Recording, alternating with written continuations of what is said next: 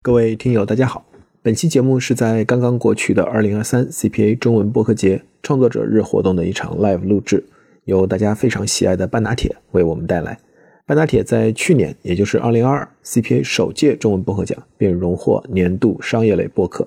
那么在今年首次颁发的针对播客营销商业化的超频奖评选中呢，半打铁与永璞咖啡的合作也获评年度案例。在此呢，我们也向刘飞和肖磊表示祝贺。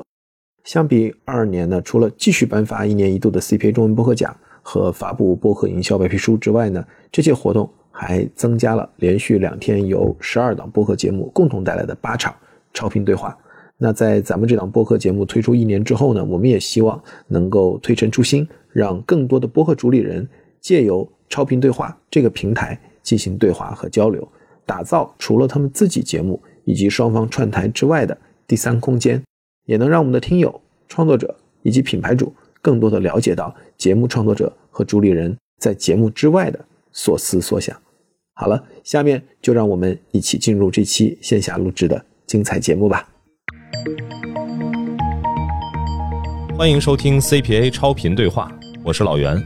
在超频对话这档节目中呢，您将听到我和我的搭档艾勇和平台、品牌、播客们共同交流和探讨。播客商业化有关的问题，同时去记录在中国播客商业化的进程。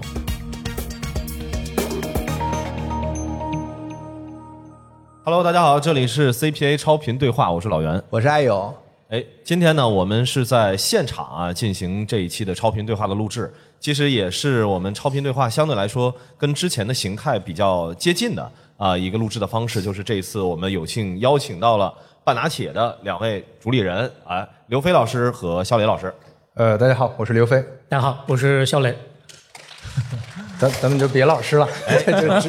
对，特别荣幸做客超频对话啊。哎，这档节目其实上线也已经有一段时间了哈。其实我们最早的一个背景呢，就是希望能够借由 CPA 呃中文播客社区这个平台，然后创造一个。舞台吧，刚才我跟二位也在聊，就是说让大家能够从自己录节目以及和其他的节目串台这两种选择之外，找到第三种选择，就是能够在一个更宽松一点、更开放性啊的这样的一个平台上去聊一些更多可能在自己的节目里或者跟别人串台的节目里。不一定能够呃聊的一些话题哈，就是聊聊点这个不让不让聊的是吧？就更开放一点。对，所以我觉得我们还是常规的一个最经典的问题入手哈，就是你觉得你们俩当时是怎么想到去做这档节目，以及做了这么长时间来，这个节目给你们最强的正反馈是什么？类似这样的问题，刘飞回答的比较多啊。那今天这我来说说吧。嗯，其实不一样的答案哈啊，另一个版本。没没有任何两个人眼中的世界是完全一样的，对吧？但是我既然已经有一个模板了，就得照着模板来说，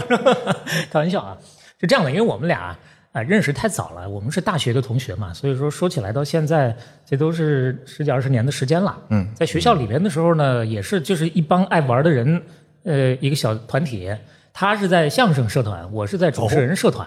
啊，完了就是各自有各自的这么一摊子事儿。完了呢，刘飞的精力又特别旺盛，他爱传事儿。在学校里的时候，就会拽着我去给他捧个哏啊，说个相声什么的。所以说，我们其实就相当于从小玩到大，光着屁股一起玩起来的那种，非常有画面感。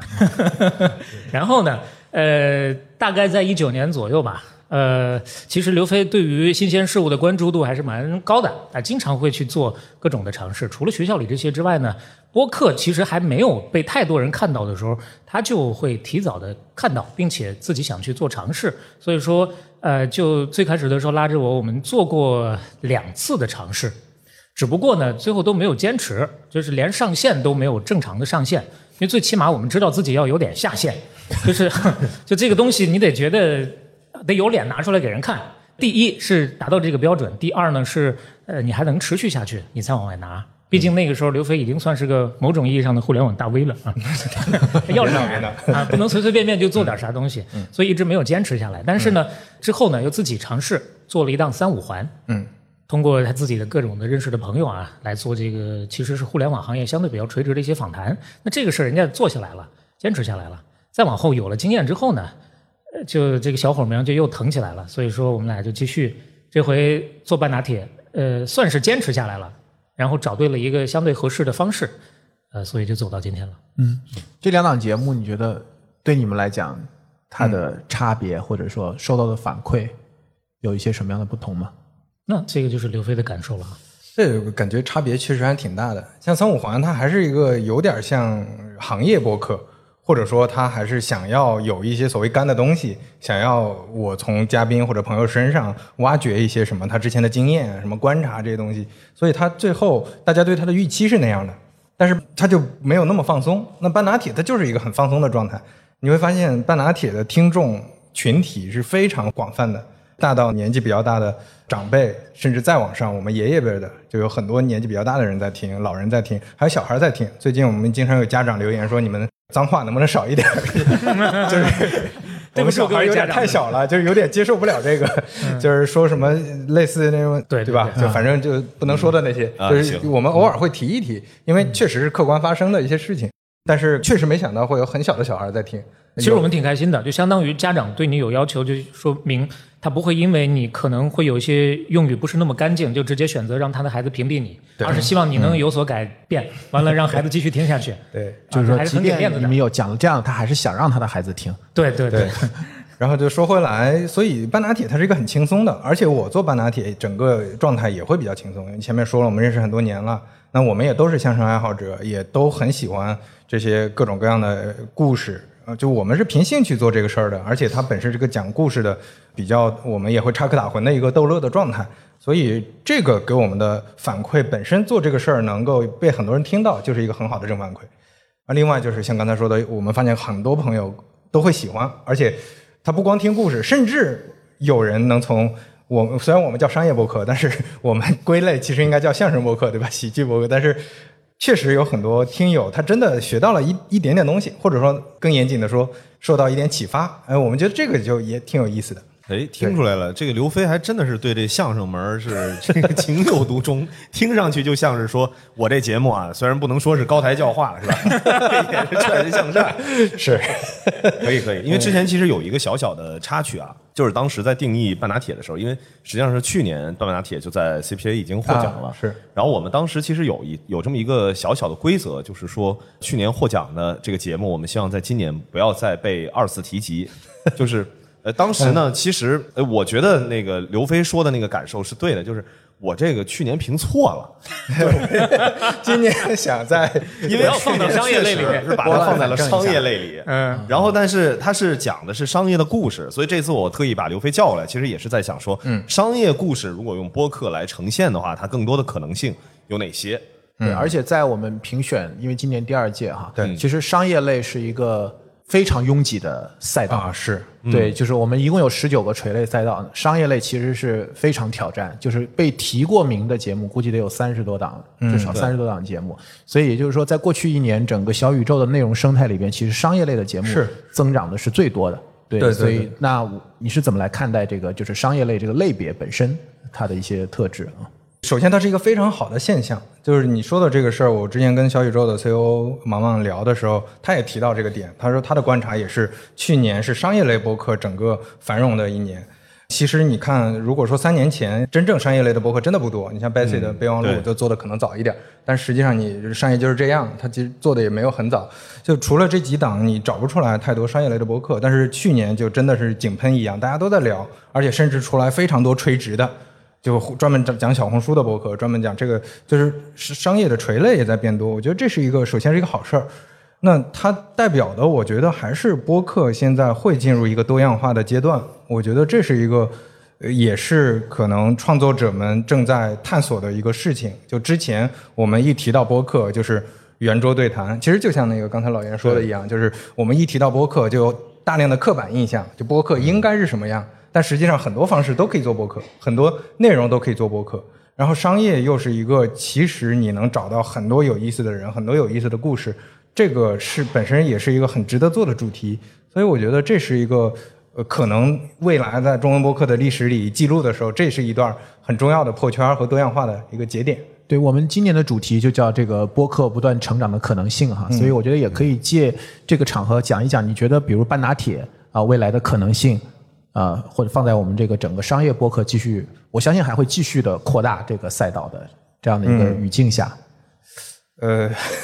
说起来的话，呃，其实可以换一个角度来想这个问题，就不一定是因为半拿铁做了商业，做出了不太一样的可能这种方式，而出了一条路径。呃，可以反过来，因为我们是偏这种调侃式的这种形式，恰恰又进入到了这个商业这个方向之上。其实这种形式把它作为一个本，而不是商业作为一个本，像其他的形式去呃去开花。当然，呃，这个路径可以。那反过来。就是相对轻松和调侃的这种形式，可以进入到任何其他的路径当中，不一定非得是商业。只不过商业相对之前大家认知是更干货一些。你这么一讲，其他赛道的创作者瑟瑟发抖哈。不是，应该其实其他赛道的创业者瞬间又打开了一些新的世界。哎，说实话，这个我听半打铁的时候，会隐隐约约的感觉像是很早很早以前。呃，我在那个中央二套听 那个王凯的财富故事会啊，但是只不过呢变成了一个双人版，嗯，就是他其实主要还是在讲故事，就是因为对于大众来说，在这个跟商业相关的东西，我给你讲一大堆的干货啊，或者怎么样，其实并不如说我们把很多的呃跟商业有关的一些东西，然后用一个讲故事，然后老少皆宜的方式让大家都去了解。我觉得这个可能也是播客能够承担的一部分的这个。跟商业故事有关的科普的工作吧。对，嗯，对。那从这个思路，就是说，首先让更多人愿意听，完了呢，哎，听着听着，发现哦，他我还是对这个方向的东西会感兴趣，就把更多人给引入进来了。对，虽然我觉得今年第二届我们 CPA 的中文播客奖，因为半打铁是第一届的。获奖节目啊，算是第一届就进入名人堂的节目了，所以他没有参与这一个第二届的这样的一个评选。但是呢，其实，在我们昨天的我们的颁奖的现场，因为我们昨天是第一届的超评奖，那超评奖是颁发给这个播客营销的案例的。嗯。那半打铁是永普赞助半打铁的这个案例，也是我们第一年的六加六，就是在 ITC 这个赛道第一次获奖的六个案例，我们是把它作为这个品牌。去赞助冠名一档播客节目的这样一种类型的一个最佳实践啊，也是在行业里边去进行这样的一个宣传。那老袁应该记得，就是我们就是一年前对吧？就是在做第一届这个 CPA 中文播客奖的时候，是永普的 CMO 毛利子他也来上我们超频对话来讲他们永普怎么做播客。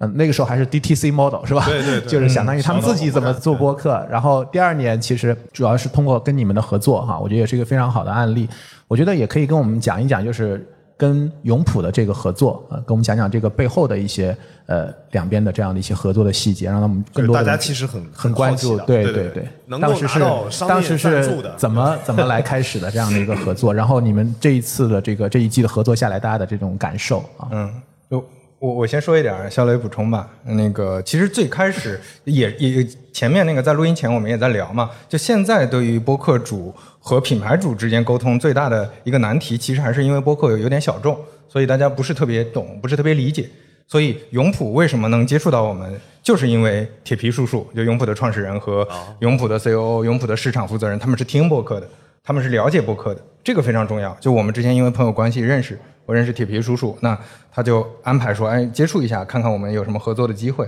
那这个时候大家因为懂博客，前期的大量的沟通就不会存在太多的障碍。你就很快知道说对方想要什么，我们能提供什么。对，那具体内容上的协作，要么肖磊补充一下，就我们怎么合作？其实永普这边的话，呃，这个是要可以稍微上升一点，就是你越是无欲无求，到时候最后呢，可能出来的结果越会有惊喜。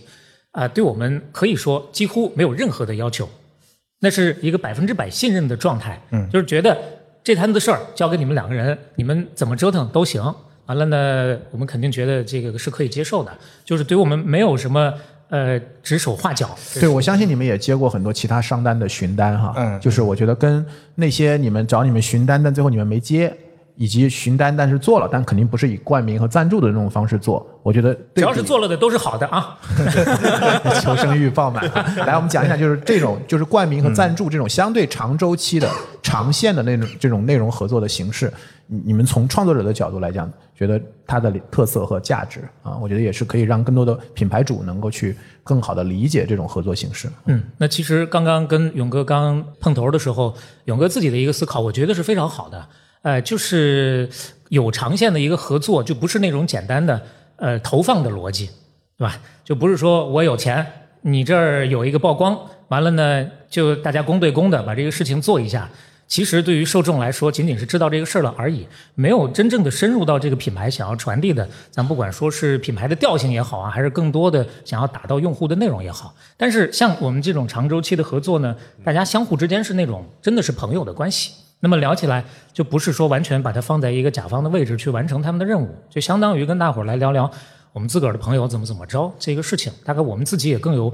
这个主人公的意识，真正做起这个事儿来，以这个态度说实话不太一样的。它不是去完成工作的那样，而且再加上，呃，甲方又对我们没有那么多的要求，所以说我们没有什么逆反心理，就 这么淘气，还有逆反心理。呃因为我播客这个领域，就是有逆反心态的这个 呃特别主播们还是非常多的。对，大家都觉得自己是文化人，对吧？也是取决于本来我自己也是做媒体工作，有些时候伺候甲方也很烦人的，嗯啊，所以说有对比之下呢，就更愿意多卖力的吆喝吆喝。我我问比较细的哈，就是说录到第几集的时候，你感觉哎，我可能对这个品牌的认知，或者说像你刚才说的那种关系，会有一些不一样。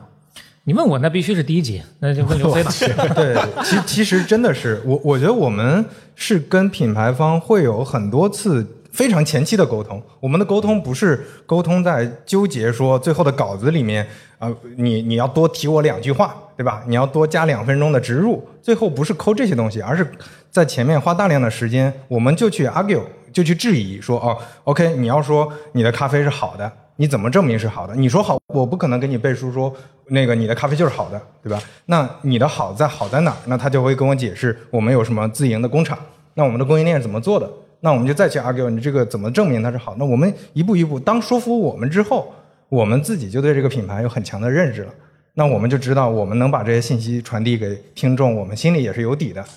就也并不是说，既不是完全按照甲方的说，第二也不是说那种我们只是完成任务的心态去做了。所以我觉得这个是一个比较好的合作的，确实是样板。就在我们自己合作的这个过程里看，也是这样。因为我听了那个就是第一季的那个就合作的最后一集啊，就是当最后你们也在回顾就是这一季的这个合作的时候，其实我觉得那一段还是很感情自然流露的一些，对对吧？我觉得那种感受其实是很好，就感觉聊着聊着变成股东了哈。对，好希望啊！因为我是觉得，就是赞助这种方式吧，它在播客这个领域，如果是对一些内容制作经验比较丰富的团队，其实它就应该像原来的电视啊，或者是综艺这种方式一样，就是制播分离开，对然后招商和采购这两个，就是要不然的话，像比如说永普的这种赞助，它其实更偏向于一个招商行为，嗯，然后要不然的话，就是有一些平台，它可能有不管是付费也好，还是免费也好，它有一些采购的需求，就是直播分离，招采先行，就是把它整个这个链路跑通。这样的话，我觉得对于有经验在播客这个领域又有自己的呃本身就有自己的这个受众的，就是擅长领域的这一批创作者，能够不用每天去伺候客户对接这个 brief，因为我现在每天其实更多的工作就是在嗯上下两两边边的对对对对对去撮合这个事情，真的好累啊，好累啊！就是实际上甲方在更多的时候，如果他不听播客的话，他写出来的所有的 brief 都是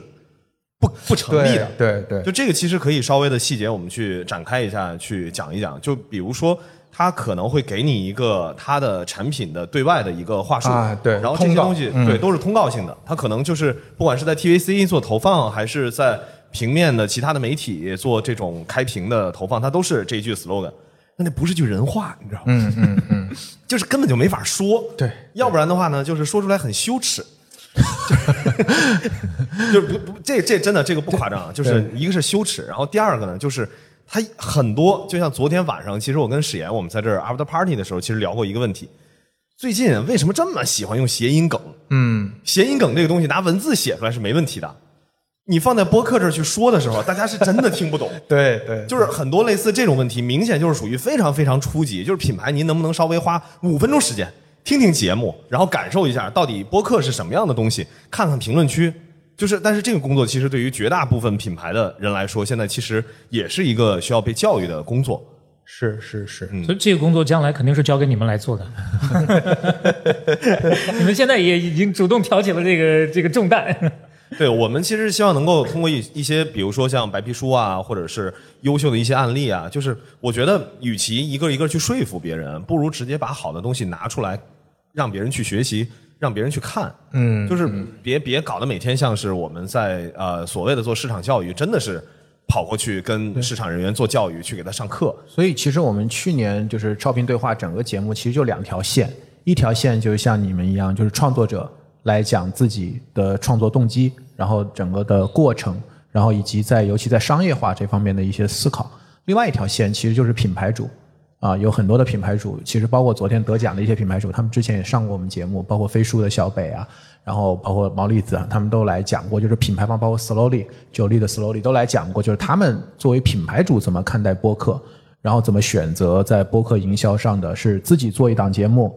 还是跟其他的节目合作，然后在节目的合作形式上是像比如跟你们长期的这样的一种合作，还是像九里他们做声浪，对吧？就是更多的是找一些。早期的还在非常初期，就是成长型的这样的一些节目，跟他们来去合作。我觉得其实，呃，我我自己觉得，相信昨天来我们现场去看我们的白皮书发布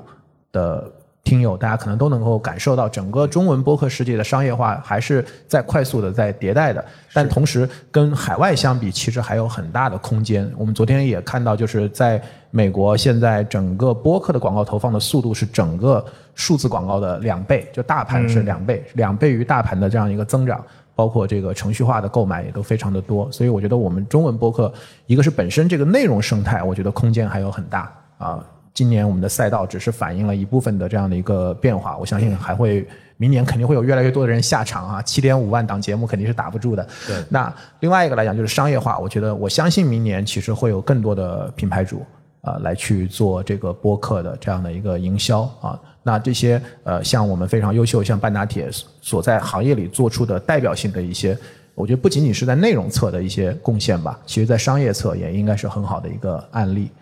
老袁，我觉得我们接下来是交给他们来。接下来的时间就是我们交给半打铁，也是让现场感受一下半打铁的节目是怎么制作生产出来的。好，所以就咱们两个就可以撤了。